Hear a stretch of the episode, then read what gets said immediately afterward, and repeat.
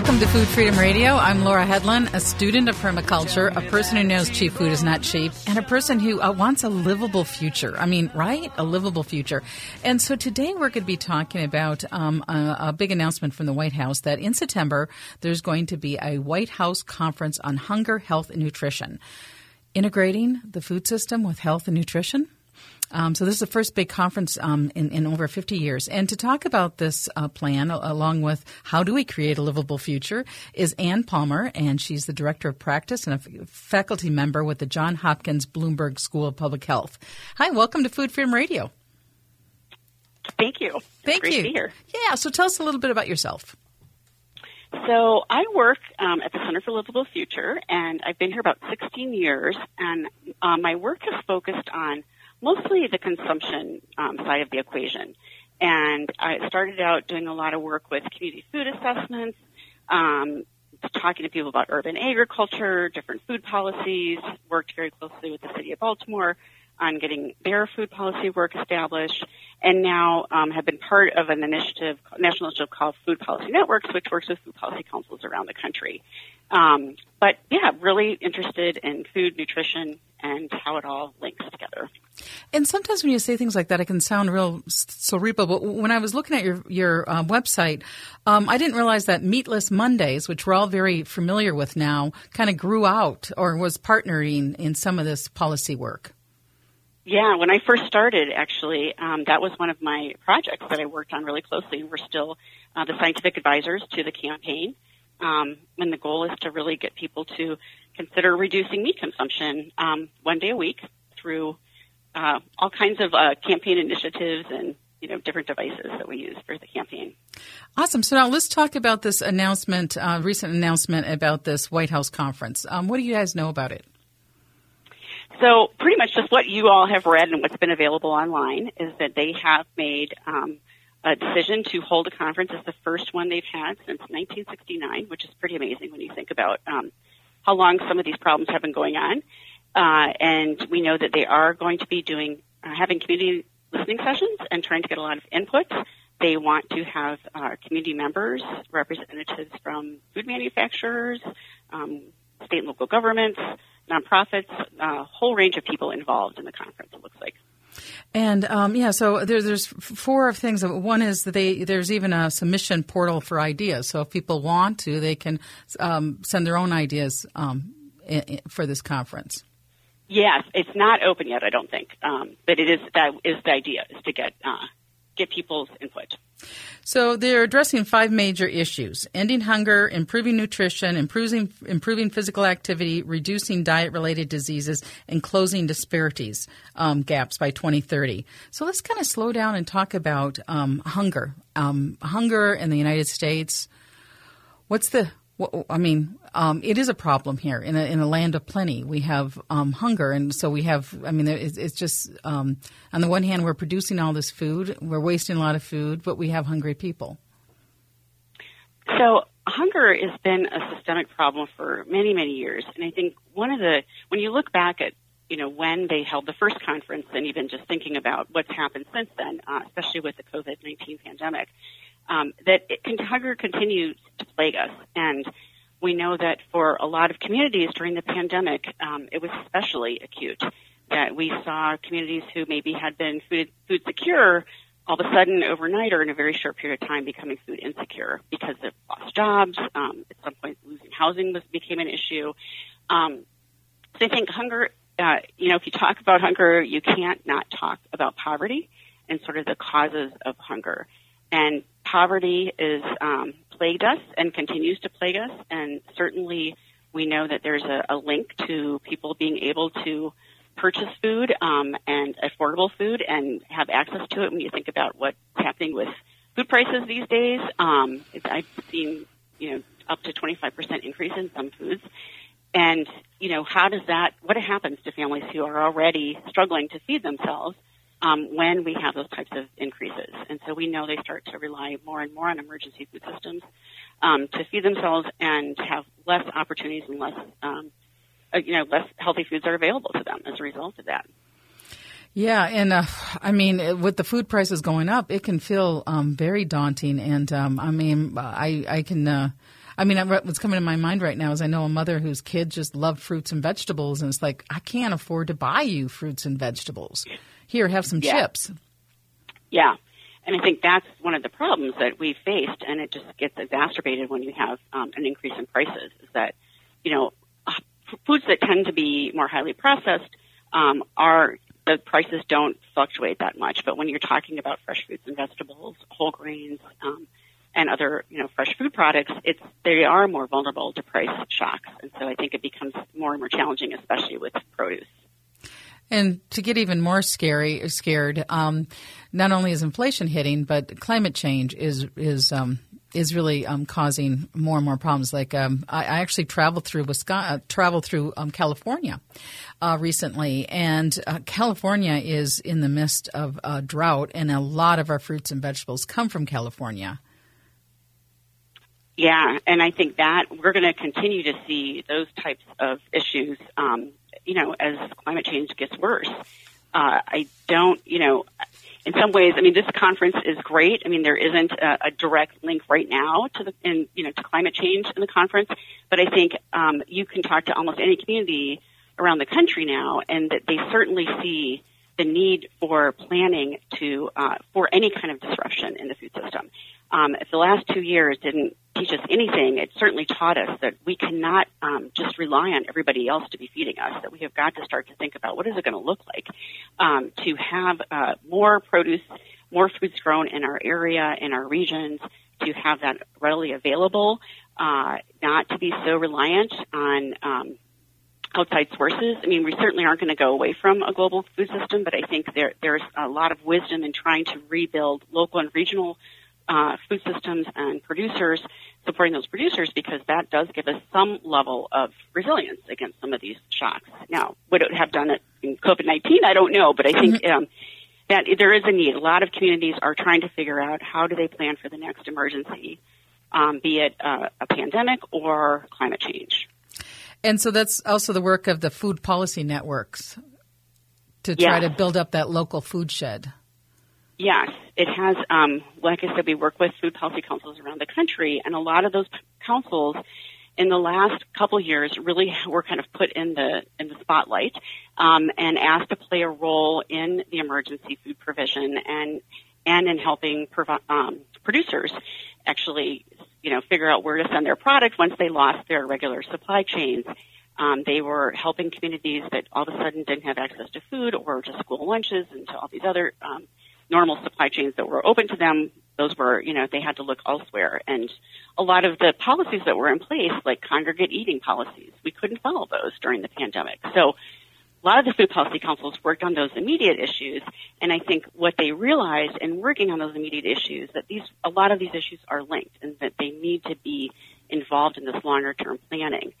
Um, I think the other thing we saw with the killing of George Floyd was that how much racism plays in in this larger picture of systemic um, disparities, and and you know what can we do with regards to that? And so we saw a lot of food policy councils who that had not previously probably been engaged directly in using that type of a framework around social justice or racial justice, um, trying to employ that and, and really starting to ask themselves how they could help eliminate disparities in their communities and start to address those more directly. And this linking and finding the um, co, co find, I mean, all these issues are definitely linked. And uh, like uh, one thing I learned on your website is roughly three quarters of U.S. farm workers are immigrants, and about half of those are undocumented. So, I mean, there's so many justice issues in our food system right now, um, and and so um, unraveling that. Um, I don't even know how to how do how do you begin to unravel all of the injustice in our food system? You know, it's a great question.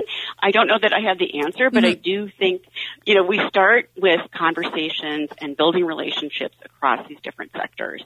Um, and I think um, building people's understanding of what's happening helps to develop some empathy and, and understanding for how do we need to uh, move forward to make progress. I mean, I don't think, sometimes I think, yes, there are, you know, very distinct values that are driving political agendas Um, and I also think that there's an opportunity for us to come together and start to look at where we do have some common ground and, and how do those common goals then lead us, you know, to a path that we can possibly take together instead of, you know, always looking for what's going to, you know, what will divide us. And, you know, I think food workers are another great example of what we saw during the pandemic too, is that, you know, they were really vulnerable and not having, you know, as food workers, and packing plants were getting COVID and those packing plants were shutting down and farmers didn't have places to send their animals, that, you know, for slaughter, that was a problem. Um, and it just, it was rippling throughout the food system. And I think, you know, those, those workers are not organized, you know, certainly from like a union's perspective and they often have, you know, low wages and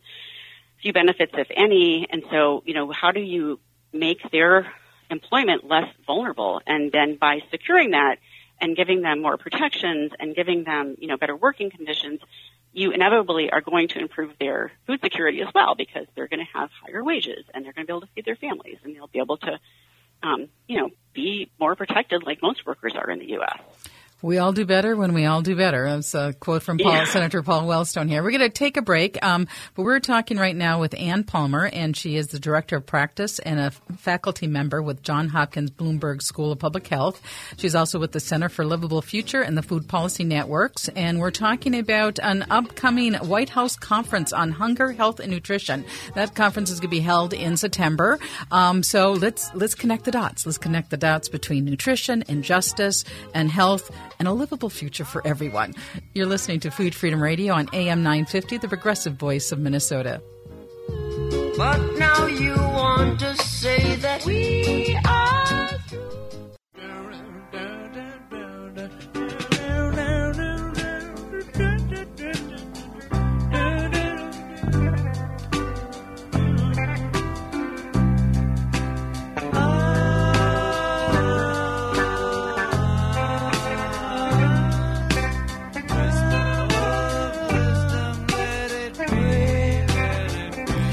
Welcome back to uh, Food Freedom Radio, and uh, we're talking with Anne Palmer, and she's with the uh, John Hopkins Bloomberg School of Public Health, the Center for a Livable Future, and the Food Policy Networks.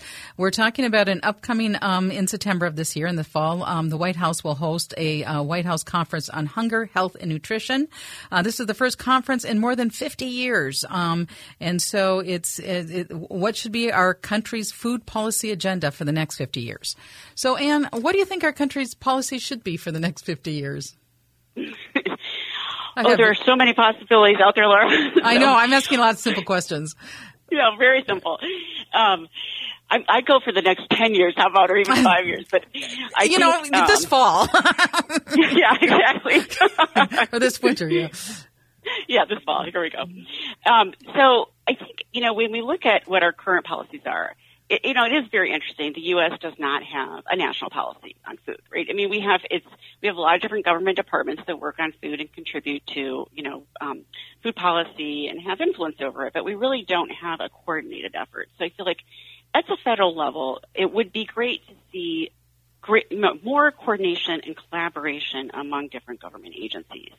Um, you know, maybe there's a position or some sort of, you know, leadership role uh, at the executive level that would help to coordinate that. I know when we work with um, cities that are doing that, they have someone in city government who's working with all the different agencies in city government that are related to food. And most agencies have some authority over food, be it, you know, food that's being sold in a vending machine at a rec center or um, you know, school food, et cetera. So there's all there's a, really a need for coordination, not only at the local and state levels, but also at the federal level. So it'd be great to see that um, taken up as you know as a mantle. Um, when we look at federal nutrition programs, I think there's a lot of opportunities that uh, we can explore. Um, SNAP benefits are a big one. I think one of the things we've learned over the last, I think it's been about eight or nine years, is that incentivizing the purchases of healthier foods does make a difference, and it really it helps improve diet quality. Um, and that's exactly what we're looking for. Is so how do we incentivize that um, even in a, on a larger scale? So it's now under the GusNIP program, the federal government before that was called Food Insecurity Nutrition Incentives, you know, has dedicated you know millions and millions of dollars towards this effort. And I think um, it's always more popular with people and with politicians, I think, to incentivize rather than to punish. You know, uh, like taxing food. So I think this this program, the incentivizing, should continue and. Um, they've incorporated, so it's like you're in double bucks programs and things like that. They've incorporated that to go beyond farmers markets, and now there are supermarket chains that have been taking that up. Um, and I think that expansion really could continue. So I was I was familiar with the um, uh, the extra bucks for farmers markets, but I guess I didn't realize that that also expanded. So how does how does that work? So they have supermarkets. Um, some some are lo- locally or regionally owned, but there are I think there's some Krogers and some Safeways that have also been participating in this. So when you use your SNAP dollars, if you're purchasing fruits and vegetables, then you will get. I don't. Some it's different. Each um, each project, I should say, has a different sort of incentive uh, framework that they're using. But sometimes it's double bucks, and so they'll actually double the value of their SNAP dollars if they're buying produce. Um, other times it might be up to a certain amount of purchases. So if you are purchasing $25, you're going to get a $20 incentive on top of that. So um, but it really it does depend on the you know how those projects have decided to structure them. Yeah, and I realize these are really super complex issues, and we're not going to change overnight. But we've often said on this show that it's, I mean, we, as a nation, we're spending so much more money on health care dollars and yet we're subsidizing corn syrup you know and and yeah. so i mean it's like and and and stuff that um, hurts our water and our soil and so um, one of so this conference on um, White House conference on health um, on hunger, health, and nutrition is going to be looking at ending hunger and improving nutrition. So a way to just all get together and say how do we improve the nutritional levels of our food system and looking for ideas. So it really is going to take a lot of different um, sectors to get involved because we're getting food in so many different places. I mean, it, that right there is just complicated. And one of the reasons why we've ended up with such high rates of obesity and diet-related disease, I think, is that food is available everywhere at any time. We have um, retail operations that sell food, you know, that don't aren't even food purveyors, purveyors, you know, per se. So you're just, and then the portion sizes have increased, and people are eating out more, and we've got a lot more processed food. So you look at that sort of, you know, just the range of issues that we're dealing with. Then you're looking at, you know, um, the, like I said, federal nutrition programs before. What happens in food retail? Like are, you know, definitely at this point, you know, most food retailers are putting the most profitable foods at eye level, um, and they're, you know, marketing uh, those foods in such a way that is going to encourage people to buy them. So it's those are not the healthier foods, right? We know that that's not where people are going to be making money. So how do we start start to counter some of that? So I think you know, food marketing is another big area. Food retail. Um, school and you know childcare settings are another area we need to work on. Um, healthcare, uh, work sites even can get involved. I mean, I think there's a, you know all of those different sectors have something at stake and have influence and the ability to make changes in their policies that can help people make better choices and start to remove some of what we call kind of these system wide problems. And I'm just going to, because this is popping my brain, but um, improving nutrition and uh, on a budget, um, legumes and grains, you know, buy them from bulk at the co-op and learn how to cook with those those um, beans and rices can really do both. They can save dollars and improve nutrition. It can, and I think we also have to be really careful that um, you know, a lot of people who are low income do not necessarily have a ton of expendable time to be cooking from scratch. And so I think there's a part, I, I agree that that is a strategy and that works for some and it is not going to work for everybody because we have a lot of working parents that are relying on public transportation and have all kinds of other stressors in their lives and sitting down and cooking a meal is not going to be the easiest thing for them to do. I definitely hear you there. That's so true. Because one of the other priorities is closing this disparity disparity gap. So, talk about what the problems are in the food system as far as um, unequal access and availability? So, you know, just by where you live, right there, there's a disparity, right? I mean, we know that um, lower income communities oftentimes don't have easy access to um, supermarkets or fresh fruits and vegetables, period, even if they were in the smaller markets. I mean, those days are kind of over where they were more specialty markets. And so they do tr- tend to travel, like all of us do, to buy their groceries outside of their neighborhood. Um, but there's an additional burden because they're paying for transportation um, in a budget that's already limited. So I think if you look just at you know what happens in their direct environment, that could be an issue. Um, you know, I think one of the things that we've been paying attention to and watching more closely, um, like costs of housing. Housing is going up. Oh, so that's a huge problem. Wow, it's, a huge big, problem. Big issue. Right? And oh, it's crazy. Big issue. And um, for a lot of uh, you know communities, if they don't, you know, as soon as you become unhoused, you become much more vulnerable and become much higher. You know, in terms of food insecurity, your rates are going to be much higher. So, you know, affor- uh, tackling affordable housing could be a huge win for some kind of a policy around this. Having that some, uh, actually- having affordable housing Yeah. near uh, farms, maybe. I don't. We're, we're going to take a Yeah. break. We're going to take a break. Um, you're listening to Food Freedom Radio. I'm Laura Hedlund, and with us is Anne Palmer. Uh, she's with the John Hopkins Bloomberg School of Public Health. We're talking about a livable future. What's wrong,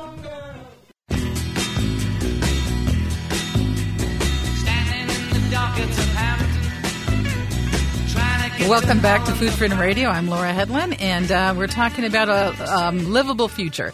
And with us is Anne Palmer. She's the director of practice and a faculty member with the John Hopkins Bloomberg School of Public Health. Um, and we're talking about uh, Biden's um, announcement, recent announcement that the White House is holding a conference on hunger, health, and nutrition. This is the first time in 50 years that since a, that a conference um, like this has been held. And one of the other, um, one of the uh, five um, goals of this conference is to reduce diet-related diseases. So, Anne, can you tell us a little bit about what that might mean or what that might entail? So if we look at um, what diseases are diet related, we know that um, obesity probably would be the number one that we, we think about. Diabetes is another one, heart disease, hypertension. Um, all of them are linked to what our current diet really is um, is full of, which would be sodium, sugar, trans fats. You know, uh, foods that are making us sick rather than healthy. Sugar, salt, fat. Yep, exactly. And part of that is that we and, uh, that we have a system that um, it, it sort of functions on just how it makes money rather than how to keep people living well. and part of the transition that we need to go is to really connect um, life and and uh, and how we how we um, uh, how we eat and how we uh, function in this world. I don't know if I quite said that right, but Yeah, I think there is. You know, when you think about um, when you talk to like, supermarket owners and you say, you know, what's what's preventing people from buying healthier foods when they come to the supermarket? And you know, for them, they think of it as sort of a lack of demand, right? So if they are promoting these foods, um, they want to see that they're going to sell them. And so there is this kind of overarching, you know, how do we get people to change their purchasing patterns? And I think that is another kind of multifaceted problem, you know, issue to deal with. Like, how do you do that? So you do it through, um, you know, maybe there's marketing, uh, the reducing marketing to children. Uh, food marketing in the United States is not regulated to children, and in a lot of countries it is. But at least they have some restrictions, if not outright bans for kids under the age of 12. So that would be a big help. But I think even kind of beyond that, in terms of like, what do you look at? Um, you know, what do we know about how people make decisions about their purchasing? And it is a lot of convenience foods um, and things that are um, relatively easy. They know people are going to eat. Their their family members will eat. Uh, I had a colleague who used to say, "Are at some point for low-income families, a lot of them are purchasing to reduce hunger and stop hunger, not to not for health goals. And so, until you are making a certain amount of money, you aren't necessarily going to have that expendable income to purchase foods that are healthier."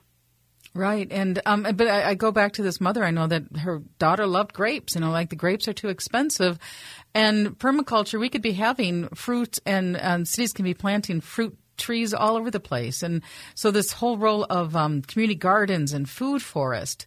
Um, in our in our urban area, so that and, and you know we've had some beautiful stories here, like Project Sweetie Pie that's been working on community gardens and Open Door, um, in um, that, uh, that that that conne- connects these um, actually growing spaces with food. Um, do you see that trend Yeah. nationwide? We do see that trend nationwide, and it's just been really exciting not only to see it among communities around the country, but also even in schools. Like there's a you know, whole school garden movement that's doing some amazing work um, around the growing of food, and you know, the kids are much more likely to try the foods once they've grown them, so they get they're getting some part of the nutritional education. Sometimes those gardens are even getting foods that they're producing into the school menus. So I think, but I think from a community building perspective, you know, that we've known that for years, that it really, um, having green spaces is incredibly important and community spaces where people can gather. Um, and the food is becomes a huge part of it. So I think that movement, the urban agriculture movement um, across the country, is just shows a lot of promise for helping a, any community um, start to think about where their food's coming from and how can they um, make be a little more self sufficient in their own growing. Yeah, I remember Michael Cheney on the show, and he was talking about a kid, and they, he said to the kid, "Do you like gardening?" And he said, "No, I love gardening." You know, and it's it's sort of like I, I, think of it as riding a bike. I mean, humans were hunter gatherers for however long. Um, and so to actually, you know, pick a fresh little cherry tomato off the vine and put it in your mouth, that's just, or a raspberry, that's just pure magic for kids and even some adults. I feel like it's kind of this having growing your own food can be this very radical act. I mean, as soon as you start to grow your own food and you start to eat from your garden, it's like I don't need to go to the store to get this. You know, there's just something sort of liberating about it, and and also just in the sharing that happens, you know, among community members that are doing the same thing. I mean, I think that can just it, it just builds a lot of goodwill. I think in in areas that um, you know maybe neighbors just don't have a chance to interact that much anymore. Well, it's Center for a Livable Future, and this feels livable to me. Community gardens feel livable. Yeah, exactly. I think that you know there's there is even um, you know in terms of like climate change we were talking about earlier. You know there you know the whole heat island effect and having more green spaces in cities that have a lot of concrete and you know creating those gardens can just be another big win. Yeah, and so um, to go back about the uh, White House Conference on Hunger, Health, and Nutrition, this could be held this September. Uh, the DC uh, this event can um, uh, hopes to kind of create a roadmap for the White House and the Congress to address these issues of hunger, nutrition, physical activity, uh, reducing diet-related diseases, and closing uh, disparity gaps. And so prior to these conferences, there's a series of virtual and listening sessions, and people get, in, get involved in all sorts of ways. Why is a conference like this important? When you have a conference like this that brings together so many different perspectives and so many different um, organizations and people, it draws attention to the issue that wouldn't be there otherwise. Um, food ends up in a lot of different discussion spaces and a lot of different, it's on a lot of different agendas, but if it's on them just as a single issue and not sort of, uh, considered as what is it doing to drive um, these larger issues, I think we miss an opportunity to make those, you know, draw those connections and and um, make the kinds of changes that I think we are going to need when we're looking at all of these different sectors working together. So I think it's exciting in that they are you know, they decided to do this. I think um, it's probably, you know, it could have been done on a more regular basis. I mean, we saw, you know, some efforts being done when um, with Michelle Obama and the Let's Move work, uh, but there wasn't a national gathering around this, and I think it's important to to have that space. Um, for us to kind of reckon with that as, a country.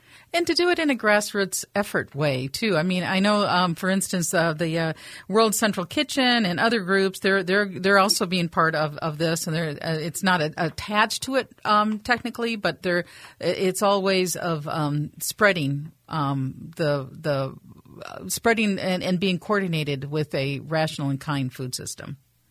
Yeah, exactly. Cool. So um, I want to um, also connect um, the um, just kind of talk about the dominant food system. So the industrial food system. What are the what are some of the consequences of the industrial food system? How we're eating right now? So I think one of the things we've seen is just sort of the environmental degradation that happens with an industrial food system, um, the use of pesticides and um, and chemicals that you know don't necessarily uh, feed the environment or um, help the soil. So I think that is one uh, consequence of it. Another consequence would be just what happens in rural communities when they have large scale um, animal feeding operations nearby that can affect their water quality and their air quality and their wellness in general. So I think those are, you know, two kind of obvious things that we can point to that we know can cause a problem environmentally and that do, um, you know, some of these things do create uh, increase greenhouse gas emissions, and we need to consider what does that look like? You know, what does agriculture look like that is going to um, be for the next uh, be available for us to the next 50 years uh, that will produce foods that we need, but also do it that we're not not so extractive. Yeah, and so I mean, I had a chart that I um, I, I kept. It was from the uh, USDA Center of um, Census of Agriculture from 1978 to 2012. Farms with 5,000 pigs. I mean, farms that had more than 5,000 pigs was really rare in the 70s. I mean, you, you didn't you didn't have that, and now the vast majority, um, 80, 90 percent of farms are these large farms, and that's where most of um, most of the meat comes from. Is huge operations. Is that about accurate? I can't speak to those numbers, um, but I can, you know, say that yeah, I mean that that has certainly been the trend, and I think you know what you're seeing, and this is probably true across not just against the producers, but it's just that it is if profit is your main goal, then it's really difficult to talk about the impact, all these externalities and these other costs, right? So it's like we can't just be thinking about who's going to make the most money from this and how are we going to profit because the the costs are being borne unequally and you know that's true of you know food manufacturers as well right so the reason so you know they don't want to make foods that people aren't going to buy um, and so they're buying they're trying to sell us foods that are made, are not as healthy because those sell faster and sell cheaper and are easier to convince people they want to eat than um, you know whole grains and uh, produce and things like that. They're just the profit margin isn't there. And um, um, the food system is um, reliant also on, on low income workers. So, is our food system fragile right now? Um, I think our food system has been fragile for a long time, and I think we've certainly seen the last. Um, it's been tested and broken. Broken, I guess broken maybe isn't the right word, but tested and um, really struggled the last two years. I think we, you know, I think there isn't anybody who's going to point to what's happened in the last two years and say we were prepared and things went well. You know, this is exactly what you know we we anticipated would happen. So I definitely feel like we have a lot of things to consider when we think about um, creating a food system that is going to be resilient and equitable um, and forward thinking beyond the next, you know, five years, ten years, when you talk about 50 years down the line, I think we have to really consider what does that mean. And I think, you know, some of our goals uh, have to change, and we have to start recognizing that, you know, unlimited growth isn't really an option when we have finite resources. And perhaps having um, more growth of the resources that are infinite, and that is our relationships with each other and with the planet yeah. and, and with the animals on the planet and the plants and the microbes. yeah, that's a great way of thinking of it, actually. Yeah. yeah. And and because I, I, mean the name is Center for a Livable Future, and and um, you know how how do we move towards a livable future, um, and and how to create a value system that can function in this world. Yeah, and I think you know we have to start thinking about what are we leaving for future generations, and um, and even current generations. I mean, I think there's uh, the little I read, you know, there is a mental health crisis in our among our young people these days, and I think that a lot of that probably has to do with this, this idea that, you know, uh, the good times are running out, and we've got to figure out what we're going to do and, and what can they do to help. And I think we need, you know, part of this conference should be coming out with, you know, a set of actions that people um, at all different levels, at, at community and state levels, can act on and can start to think about what do we do and how do we then pressure our policymakers to make sure that they are proposing policies that are sound and going to help everybody across the board. Yeah, I'm glad you brought up um, mental health too, because um, mental health is connected to physical health. I mean, it is it is all connected, so it's it's integrated. And how do we look at the food system, federal policy, um, and um, economic behavior in a holistic, integrated way that leads to a livable future. so we're yeah. gonna take our we're gonna take a break and we'll be right back. We're talking with um, and with the uh, uh, John Hopkins um, Bloomberg School of Public Health. Um, we're talking about an upcoming White House conference on hunger, health, and nutrition. You're listening to Food Freedom Radio. Feeling so high.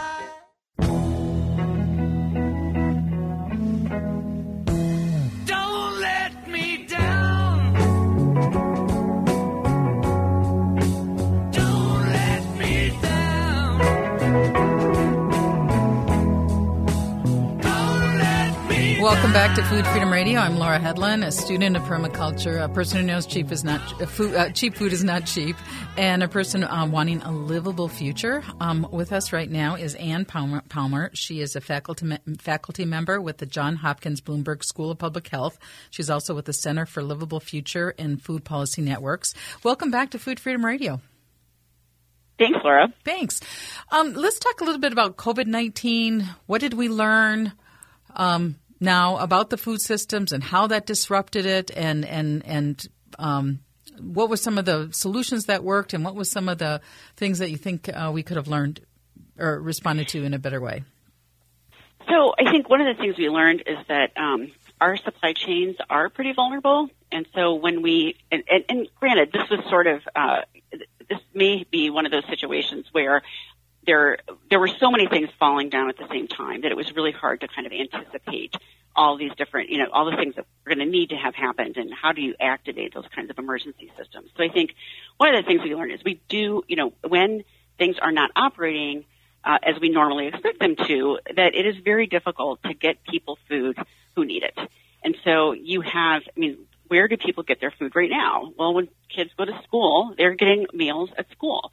So when the schools are shut down, um, where, where are they going to get their food? So we had to think about, you know, how do we get meals to kids who are otherwise probably not going to eat because their families cannot afford to buy, go out and buy the food. And we couldn't even get the food in some cases at the stores, right? There were supply chain issues with that.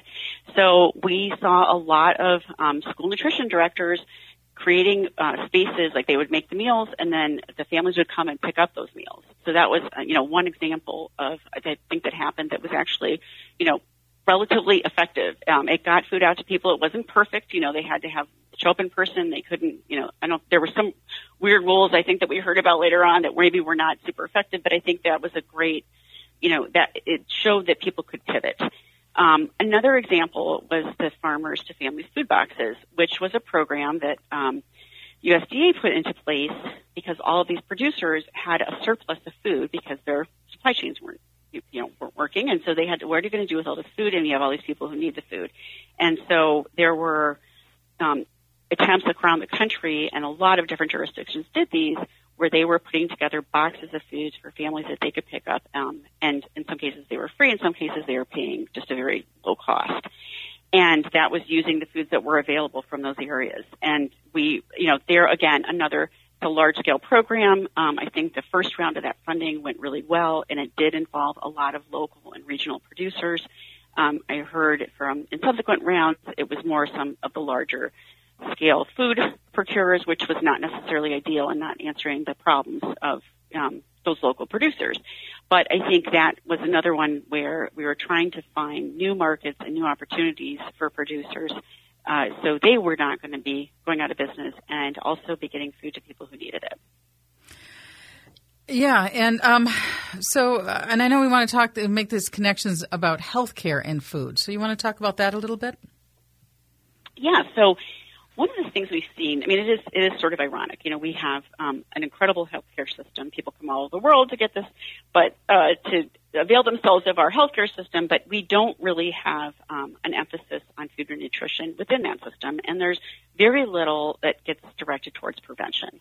So I think there's some interesting things going on right now in this arena that I think are worth mentioning. So one of them is called a produce uh, prescription program where clinicians will give prescriptions for free or discounted healthy foods that can be redeemed sometimes at their healthcare settings themselves, other times through um, grocers or farmers markets or CSA programs. Um, so, so you go to the doctor, and the doctor says, "You got, you need more fruits and vegetables. So I'm going to write this prescription, and you take this prescription to your store, and you get more fruits and vegetables." Is that basically how that works? That is basically how it works. Uh-huh. Um, I, am sure it's more complicated in practice. I mean, it is not. It's not been an easy program to implement, but I think we're seeing some um, really gr- promising findings. And I think what's great about seeing this at that level is that you know healthcare providers are also tracking biomarkers, and so there's an opportunity to see you know what are the health changes that are happening with individuals who have been um, increasing their consumption of healthier foods. And so, I think those those are pretty promising right now. So you, yeah. So if we eat healthier, um, can we reduce our healthcare dollars if Americans in theory? Yes. I think you know that certainly is the goal with some of these, and I think um, there's there is still a power. You know, healthcare providers have some level of authority and trust, and if they have a good relationship with their patients, they do have an opportunity to be mentioning and talking about food and nutrition in a way that others outside of you know that individual's life are, are not going to be as effective or not as influential. And I think we don't right now. You could go through medical school and have very little on nutrition and food. Um, and I think that being able to shift to that and getting more medical schools to train providers on the basics of nutrition and what does it look like to uh, have, you know, what happens with people when they are exposed to more healthier foods and, you know, how can you encourage that in your practice? How can you make it more affordable? Can you screen to find out if people are eligible for WIC or for SNAP and help them get signed up for that in your practice? So, you know, just different ways to think about that. Um, and then I think the other thing that, you know, we've been paying a little bit closer attention to is under the Affordable Care Act, there are, you know, health, um, healthcare providers and hospitals had to use community benefit dollars. And there was a big push for preventions for people not to be readmitted within 30 days. And so we saw, you know, hospitals really making an effort to do more uh, in the prevention arena and start to fund things like farmers markets and CSAs on site. Um, and you know senior nutrition programs, and so I think that um, kind of circular you know, feedback loop of, you know, we want to have the people in our community healthy. We want to serve our, the catchment area of our neighbor, you know, in our neighbors and keep them healthy. We want to keep our employees healthy. And that there's, there's some really interesting things happening there. Um, the Democracy Collaborative out of Washington, D.C. runs this healthcare anchor network. Um, with about 65 different institutions around the country. And they're sharing practices that are really trying to get at the disparities and, and building on those, and that a lot of those are food related, but it is kind of through this economic model. Like, can we buy produce from farmers in our region, and does that then help because we're buying these whole foods, and are they using a distributor and things like that? So. So, Anne Palmer, before we go, I want to give you a chance to mention your website and if people want more information, uh, where to go. So, our website is uh, Center for Livable Future, and it's um, the Johns Hopkins Bloomberg School of Public Health. So you can just Google that and find us. And if you want to learn anything more about um, Food Policy Council, you can go to our website, foodpolicynetworks.org. And we'll all be paying attention in September when the White House holds a conference on hunger, health, and nutrition. That's the first time in 50 years. And people can get information about that and even put in their ideas by going to whitehouse.gov. So I thank you so much, Anne Palmer, uh, Director of Practice and a faculty member with the John Hopkins Bloomington uh, Bloomberg School of Public Health and the Center for a Livable Future. So, hey, let's have a livable future with healthy people eating from living soil and clean water and less injustice and live a better life and leave it for ourselves, experience it ourselves, and experience it for the next generation. So thank you so much for listening to Food Freedom Radio, and thank you, Anne. Thank you, Laura. Oh,